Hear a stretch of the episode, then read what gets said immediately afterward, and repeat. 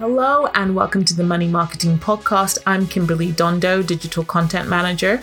And in this week's Weekend Essay podcast, we have features writer Amanda Newman Smith blitzing the myths about financial planning. Take it away, Amanda. My daughter Chloe painted a picture last weekend that gave me a jolt. It's an acrylic on canvas depiction of two silhouetted soldiers in combat against a blazing red, orange, and yellow sky. One figure is a sniper crouching on a dark hillside with his rifle pointing straight at his opponent. The largest silhouette in the foreground is standing some distance away from the foot of the hill, his rifle aimed at the man above him. There is nothing to identify either man or show they are on two opposing sides. Tellingly, they are almost identical. And to the left, a huge black cross dominates the skyline, a stark reminder of the fate that lies ahead for one, if not both men. My emotions were all over the place when Chloe showed me this painting. Is this what I think it is? I asked, foolishly but instinctively. Chloe nodded. She's only 11, so on one level I was bowled over at the maturity of the subject matter, the powerful anti war message, and the technique she used to produce it but at the same time, the darkness in this artwork disturbed me. Chloe has become much more serious about art in the last year, and we're now buying professional art supplies rather than pencils from the kids' aisles in the supermarket. I realise she's grown up and has gone past the happy mum and dad type pictures of infant school, but this latest piece is so blunt in its depiction of war.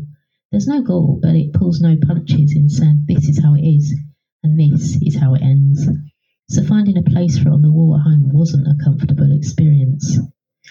The myth of the tortured artist was also playing on my mind. We all know Van Gogh chopped his ear off, and countless other legends in the creative arts field have been plagued with all sorts of personal demons. Not only that, I was dwelling on the idea of drawings giving an insight into what's going on in a child's mind.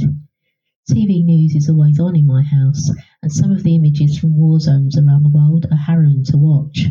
What were they telling Chloe about the society she's grown up in?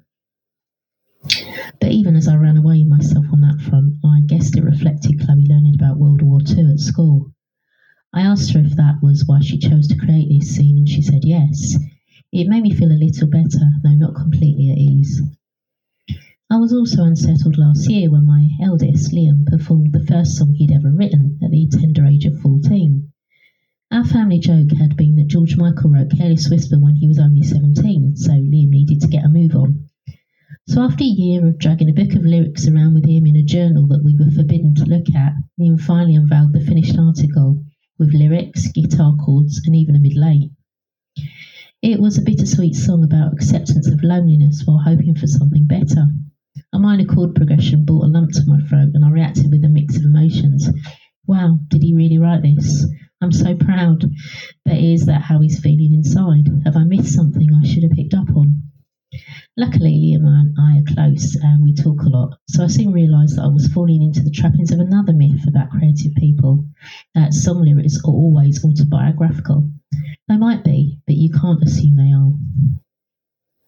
I realised this after reading a biography of 80s pop band The Smiths, where lead singer Morrissey is revealed to have drawn inspiration and borrowed phrases from 1960s kitchen sink dramas he watched on TV in the afternoons.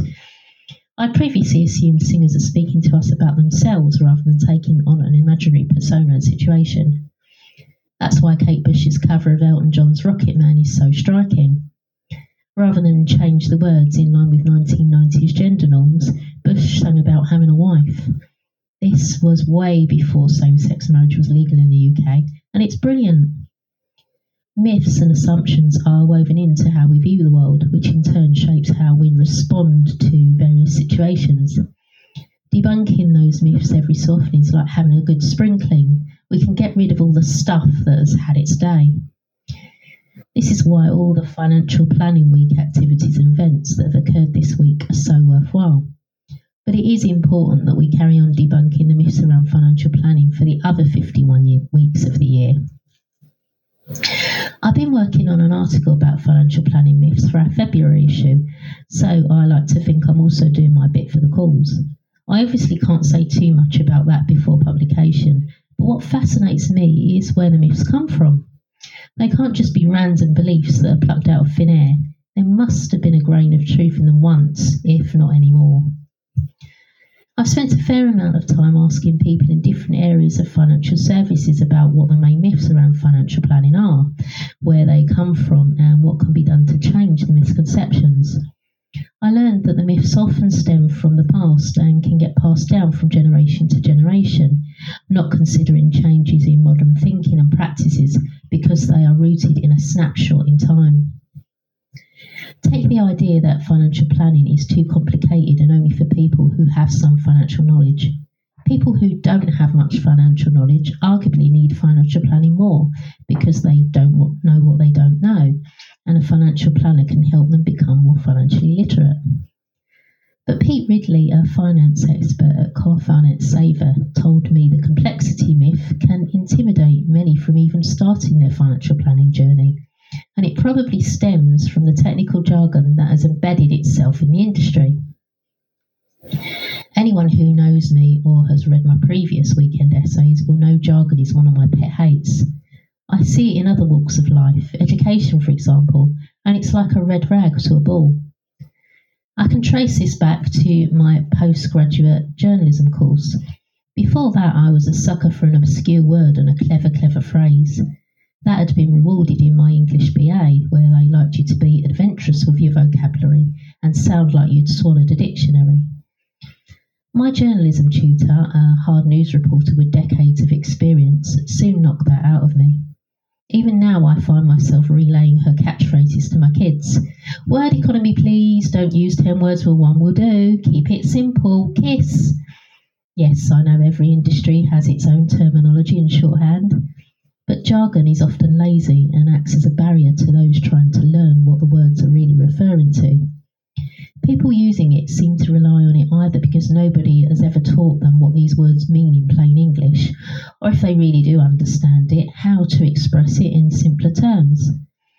So they might understand the concept, but they're stumped when having to explain it to the layperson. Much easier to trot out the jargon and look like you know what you're talking about.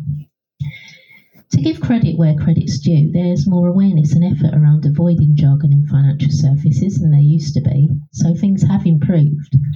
But we can still do more. I remember the founder of a PR firm telling me about a client, the founder of a financial services provider, who was excited about the amazing press release he had drafted. It was apparently going to get journalists just as excited to write about his new proposition as he was. PR took one look at it and burst the guy's bubble. We can't send this out to journalists, he told them. What does all this fluff actually mean? Flummoxed, the client was unable to answer the question and ended up falling back on the stock phrases he'd used in the press release. The PR, a former journalist, wasn't satisfied and sent him off to think about what he was really trying to convey and how he was going to redraft the release. If we're going to quash the idea that financial planning is for the elite, we need to make sure that the language we use to talk about it is inclusive. But back to my discussion of financial planning myths with Pete Ridley. Another myth Ridley highlighted is the old chestnut that financial planning is only for the wealthy. This myth probably originates from a historical context where financial services were tailored primarily for high net worth individuals, Ridley told me. While high net worth individuals are still ideal clients for obvious reasons, I know many advisors who help the average man or woman on the street navigate the retirement maze or help people that are starting a business to make the most of what they have. The trouble is, the general public doesn't know that many modern financial advisors are financial planners or what that entails.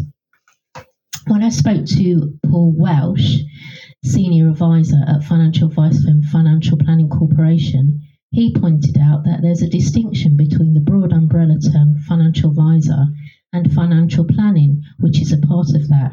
As he puts it, financial planners are financial advisors, but not all financial advisors are financial planners. Welsh talked about other misconceptions, how many people think financial advice is all about investments, and they don't realise that financial planning is more about the things that people want to achieve in life for themselves and their family with the help of the money they have, or could have with a bit of planning. He is helping to debunk a lot of these myths by working with solicitors who point their clients in his direction when they might benefit from financial planning. But once a myth is ingrained in society, it's difficult to dislodge. I've heard from advisors that some people are still harking back to classic Coronation Street episodes featuring shady financial advisor Richard Hillman in their opinions of financial advisors. Hillman, played by ex Grange Hill actor Brian Capron, went on to become a serial killer, which perhaps cemented the myth that financial advisors are not trustworthy. Advisors are doing a lot of great work on social media to debunk the myths. But I think that until people start seeing financial planning as a people based role rather than numbers based, all the old stereotypes and the baggage that goes with them will remain. I almost wish we could do away with the financial element of the job title and find a different way to describe the role which doesn't tap into the myths that drag it down. Thanks, Amanda, for another thought provoking weekend essay podcast. We do hope that you enjoyed it. Please do keep up to date with all our new releases via Podbean, Apple Podcasts, Spotify, and everywhere else you get your podcast from. You can also keep up to date with all our new content published on the Money Marketing website, as well as our print edition, Money Marketing Mag, so make sure to subscribe. Follow us on Twitter, LinkedIn, Instagram, and Threads. See you next time.